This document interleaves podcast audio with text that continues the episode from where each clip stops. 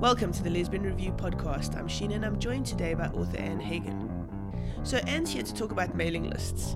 She and I are part of a, a Facebook group called the Lesbian Fiction Alliance or Marketing Alliance or something like that, which is a really cool group.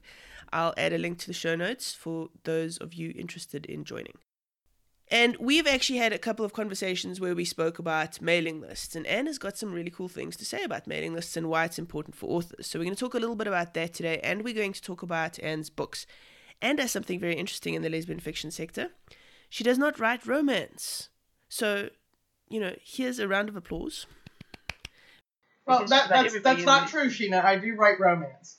You do, but not primarily romance. You focus on mystery that in itself is huge because I think we need to be diversifying away from only lesbian romance into things like mystery where there is potential for crossover into the mainstream audience. Okay, so let's start with mailing lists. Why are they important? How do you build them, and, and why should authors have them? Well, we build mailing lists so that we have a group of readers that we can market to directly that is something that we control. You know, it isn't owned by Facebook, it isn't owned by any of these other social media sites, it's not Amazon's list, it's not BookBub's list, it's our list. And that's that's what's important about it. You have fans that want to hear from you and receive mailings from you and you can reach out and touch them whenever you want to. So you and I were having a conversation, and you say that Twitter and Facebook are not good marketing tools. They are fallbacks, if you like, to for a lot of authors because it's easy to use. True, true. Uh, Twitter and Facebook are social media sites. Um, people go there to socialize, not to be marketed to for mainstream authors, doing ads on Facebook seems to work pretty well. Um, posting your book multiple times on groups and and on your page and all of that, not so well, even for mainstream authors. For lesbian fiction authors, women loving fic- women fiction authors, it, it it has very limited appeal. Even in the large Facebook groups that we have, um, and, and then Twitter is a whole different animal. Twitter seems to be populated more by authors than by readers, so you're marketing to each other. You know, uh, they're they're groups to socialize. They're not they're not places to market your work. I guess when we talk about marketing, you and I perhaps have different views on marketing. So, for example, when I talk about marketing on social media, I'm not talking about posting endless things. Here's my book, buy it. Here's my book, buy it. Because that's hard selling for me. What I'm talking about when I say it's important for somebody to be on social media is I think it's important for readers to be able to access you.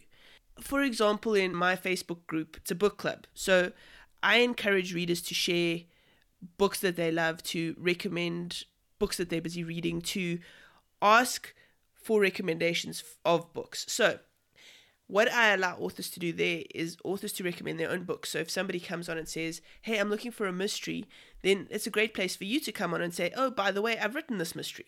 Check it out. So that is for me marketing. It's just not hard selling. Right. I agree with that. I completely agree with that.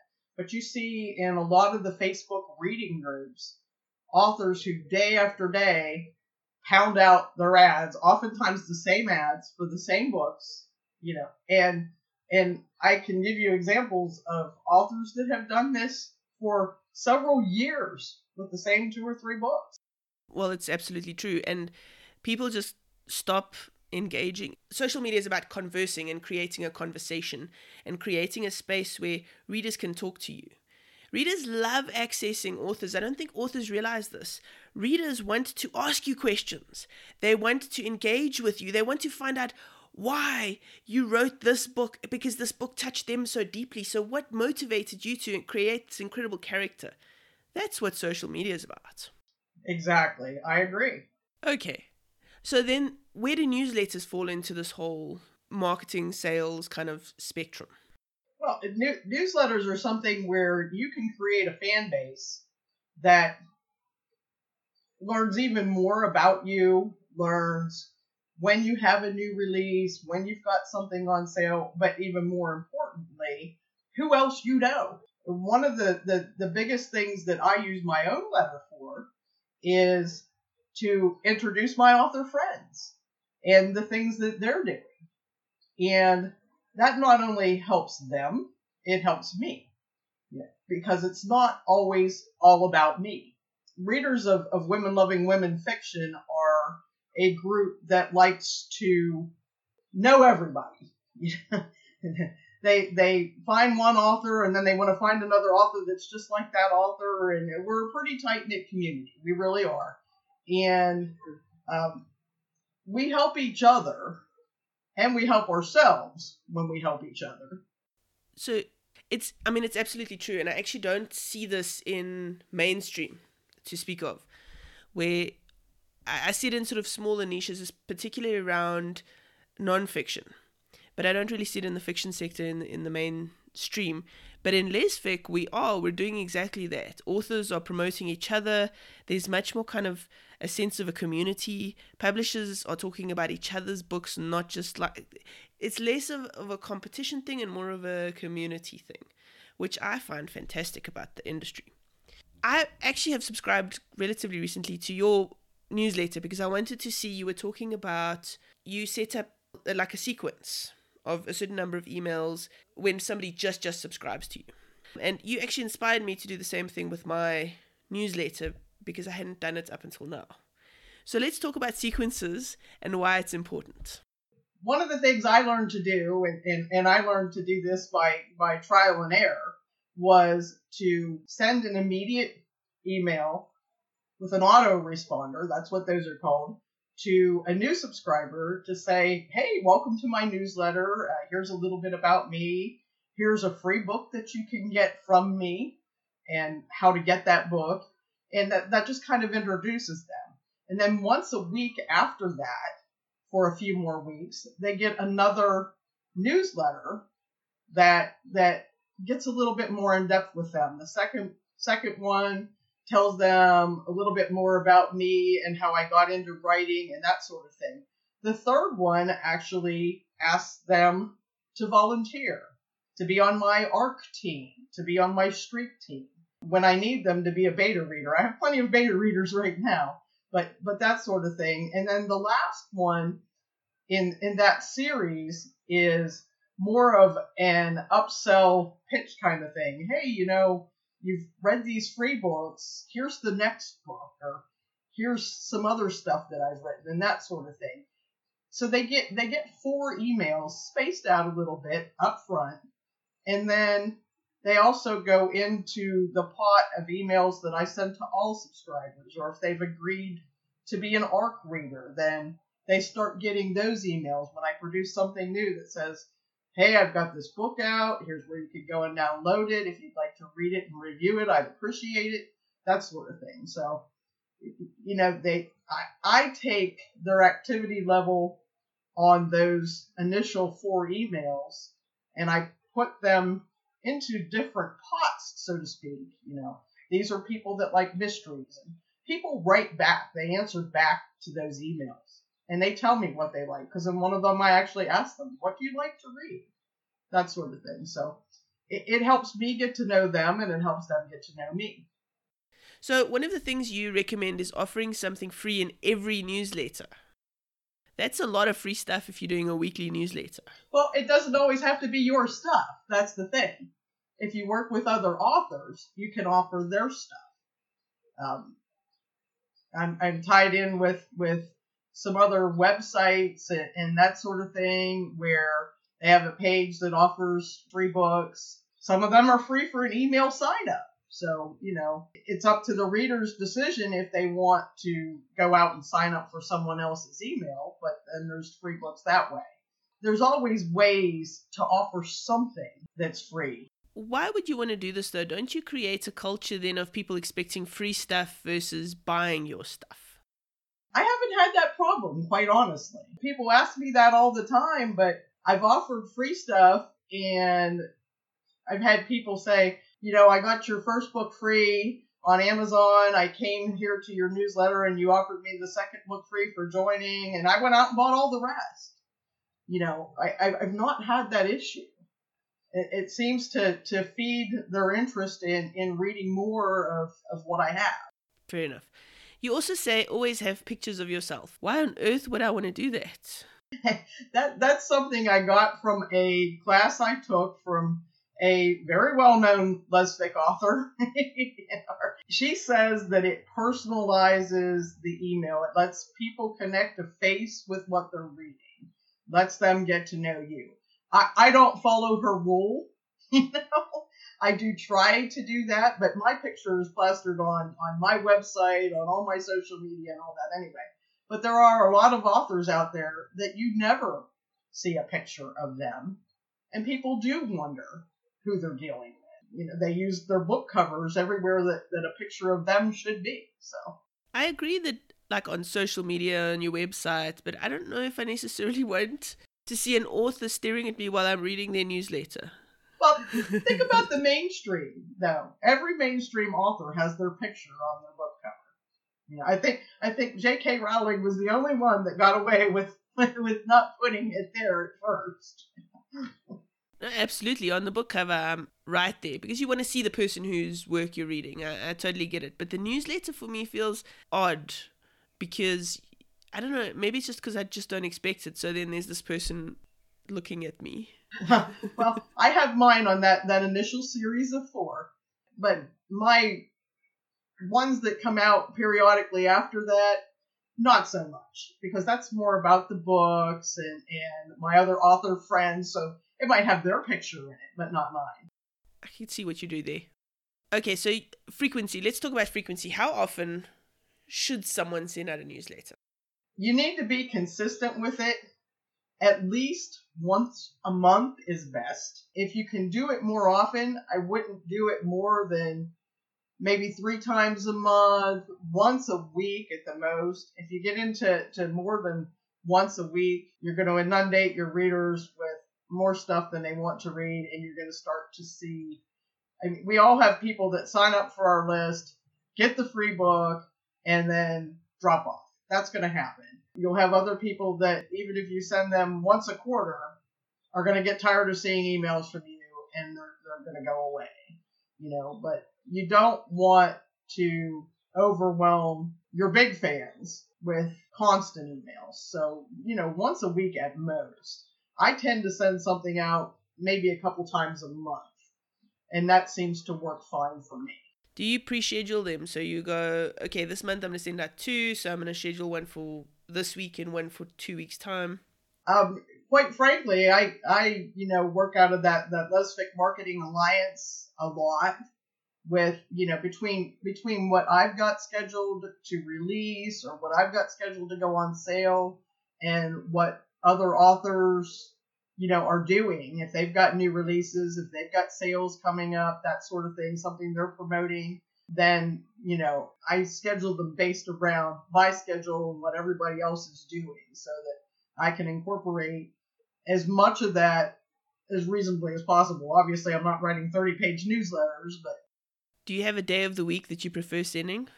I prefer to send mine on Wednesdays that's just what works best for me.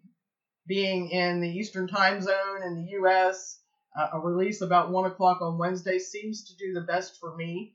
Um, most mailing programs will tell you what would be the best time for you based on when your list, as, as you develop a list of readers, most is most likely to open those emails. So, hmm. I, I set the last one on a Friday just because that's when it worked out for the the people that that I was working with who wanted things that were in my newsletter. My open rate wasn't as high as it normally is. It still did well compared to industry standards, but Friday's not a good day really for anybody to send out a newsletter, especially in the summertime. Friday is horrible because everybody sends newsletters on Friday. My inbox is inundated with Friday newsletters. So I would not recommend Friday. Wednesday seems good because nobody would think of it. Or Saturday. Nobody sends emails on Saturday. Send it on Saturday. well, nobody's around to read emails on Saturday either, though, Sheena. So. Oh, well, that is a fair point. That is a fair point. so let's talk about your novels. Oh, well, is there anything else you want to talk about newsletter wise? Uh, no, no. I think we've, we've covered most of the, the, the, the why. The how's a whole different show. yes, your guide is actually very useful. It's got like a step by step system and everything in there, and there'll be a link to download it in the show notes for those who are interested. All right, so let's talk about your books. How long have you been writing and publishing? I, I've been writing for probably 40 years. uh, publishing only for the last four or five. so you've been writing since you were like two? no, I'll be 52 this year. So, what made you go from not publishing to publishing? How did that happen?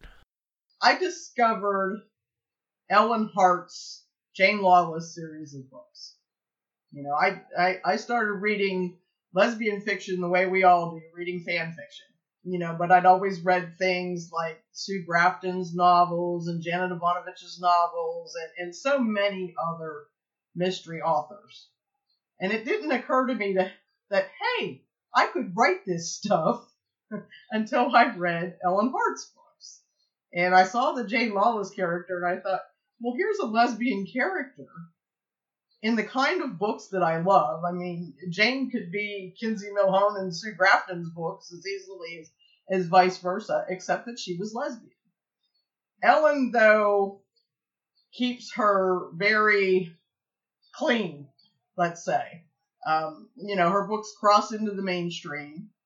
You know, eh, there's there's nothing about them that would be offensive to a mainstream reader. And I thought we could take that a little bit deeper, you know, give her real relationships and that sort of thing. And so I just sat down one day and said, I'm going to do this. I'm I'm going to write one of these books. High five. That's fantastic. And how's it being received? I, it, it's done well.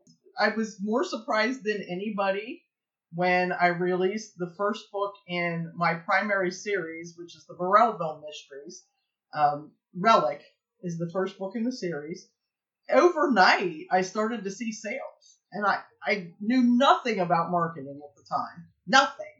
You know, I had a Facebook page that was under my real name, you know, I had no author page. Nothing. I, I actually write under a a pseudonym only because my real name. There are so many people that have my actual name. I wouldn't have been able to differentiate myself from the crowd. So I actually write under my my middle name and the modification of my last name. I I just didn't tell anybody I'd released it. I just did. My wife didn't even know I'd released it. She knew I was working on one, and you know started getting sales right away, and it was very exciting, you know. And then people started demanding for the relationship to go deeper between the two primary characters in the first book, and demanding to know when the second book was coming out. And I'd never even thought about a second book. You know, I was like, "What second book? No." it, it took a while to write that second book, but then you know after that the the you know the muse was there and and it just took off. You know, and that series is ten books in now, and I'm almost to number eleven. That's crazy. That's amazing. So, how many are you publishing a year? Uh, this year I've only done one in a short story so far, and I've I've just recently finished a book that's going to be in a special comp- compilation to be released later this year. I'm working on releasing the 11th in that series, and num- number 10 came out in February, so I'm looking at a September release for number 11. But, uh, you know, in a given year, I might publish four books, but not all in that series, so. Mm. So that's your biggest series? Yes, it is. What else have you got?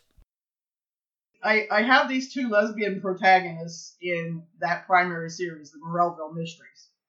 Well, of course they have moms, and and it, when I wrote the mom characters, one is actually based on my nearly departed grandmother, uh, who was this crazy Italian woman that you know she just she just ruled the roost, and you know there was no stopping her. And the other one is very loosely based on shh, my spouse's mother, very loosely.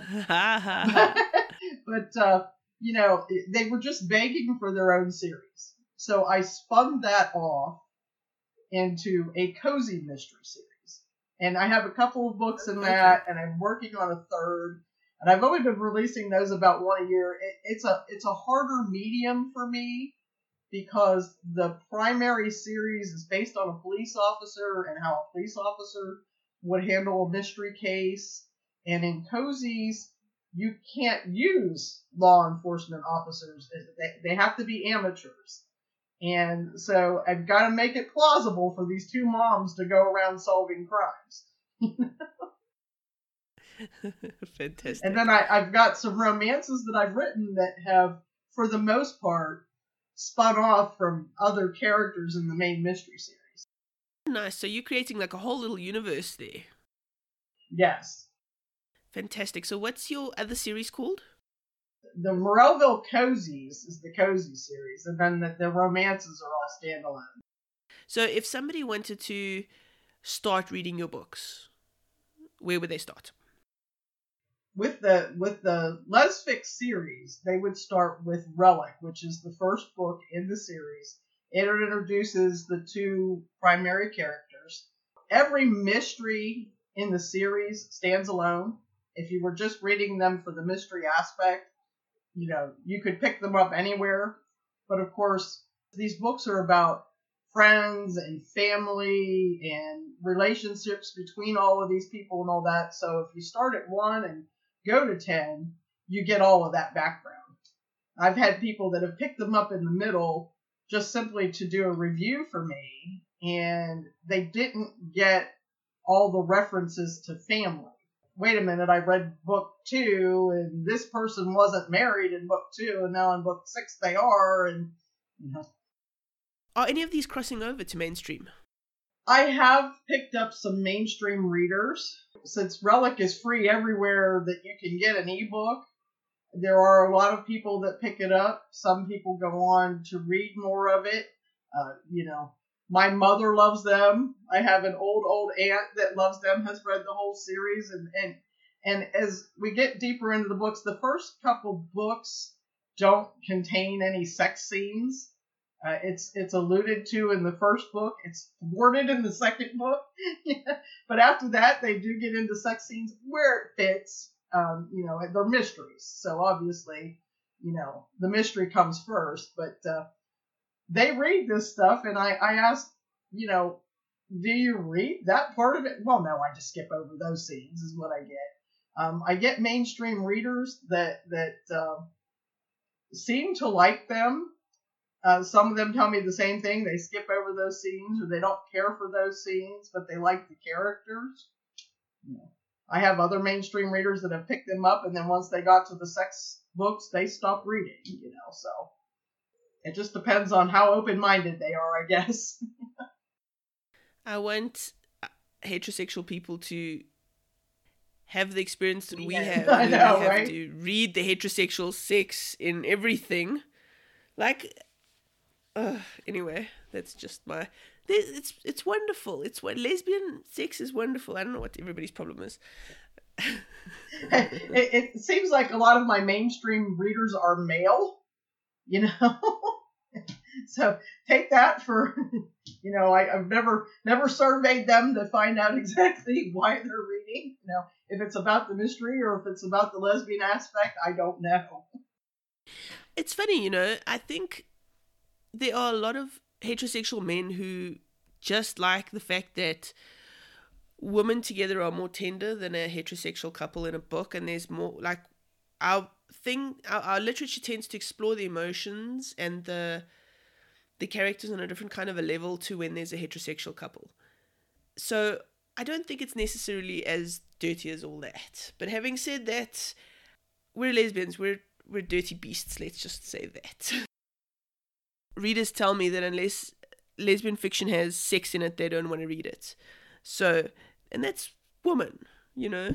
And, and I've heard that too. I was really taken to task by for having a a fade to black sex scene in Relic by by some lesbian readers that it, it's not lesbian unless it has sex in it. Well, I tend to disagree. It's a mystery, and the mystery comes first. You know, I agree with that. So I've I've managed to make it fit into some of the other books because I had this developing relationship between these two characters, but it just doesn't fit in every book. I can't say, "Oh, stop! I got to put a sex scene here." That makes no sense. In, in mystery, you just can't do that. So some of them have it, some of them don't. And that's fine. I think that in a in a mystery, it's a mystery. You know. And thank you so much for joining me today. Where can people find you online? AnneHaganAuthor.com is my website. I'm on Facebook. I'm on Twitter. I'm on Pinterest. What do you do on Pinterest?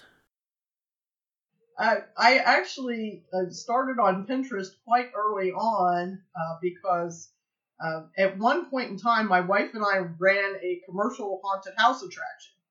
And um, we were looking for haunted house ideas, and Pinterest is a great place to look for ideas for, you know, haunted things, let's say. Uh, and it, it, just it just caught fire from there. So I have all sorts of boards on there. Some of them have to do with writing. Some of them have to do with my books. Some of them have nothing whatsoever to do with those things. I still have the the boards for haunted things, and I have boards for Christmas things and all that sort of thing. I enjoy it, but I try not to spend too t- too much time there because it's it's like Facebook. It's a time suck. That's true. You've been listening to the Lesbian Review podcast. I'm Sheena and I've been joined today by Anne Hagan. If you enjoyed this podcast, then come talk to us on the Lesbian Talk Show chat group. That's on Facebook. Or you can email us on podcast at thelesbiantalkshow.com. You can also follow us on Twitter at Lesbian Talk Show. You can also join our community of patrons and get exclusive content. Go to patreon.com slash the lesbian talk show. And one of the exclusive podcasts that you will be getting is a five questions in five minutes interview with Anne, which I'm about to do. It's very exciting. That's all for this week. Bye. Bye.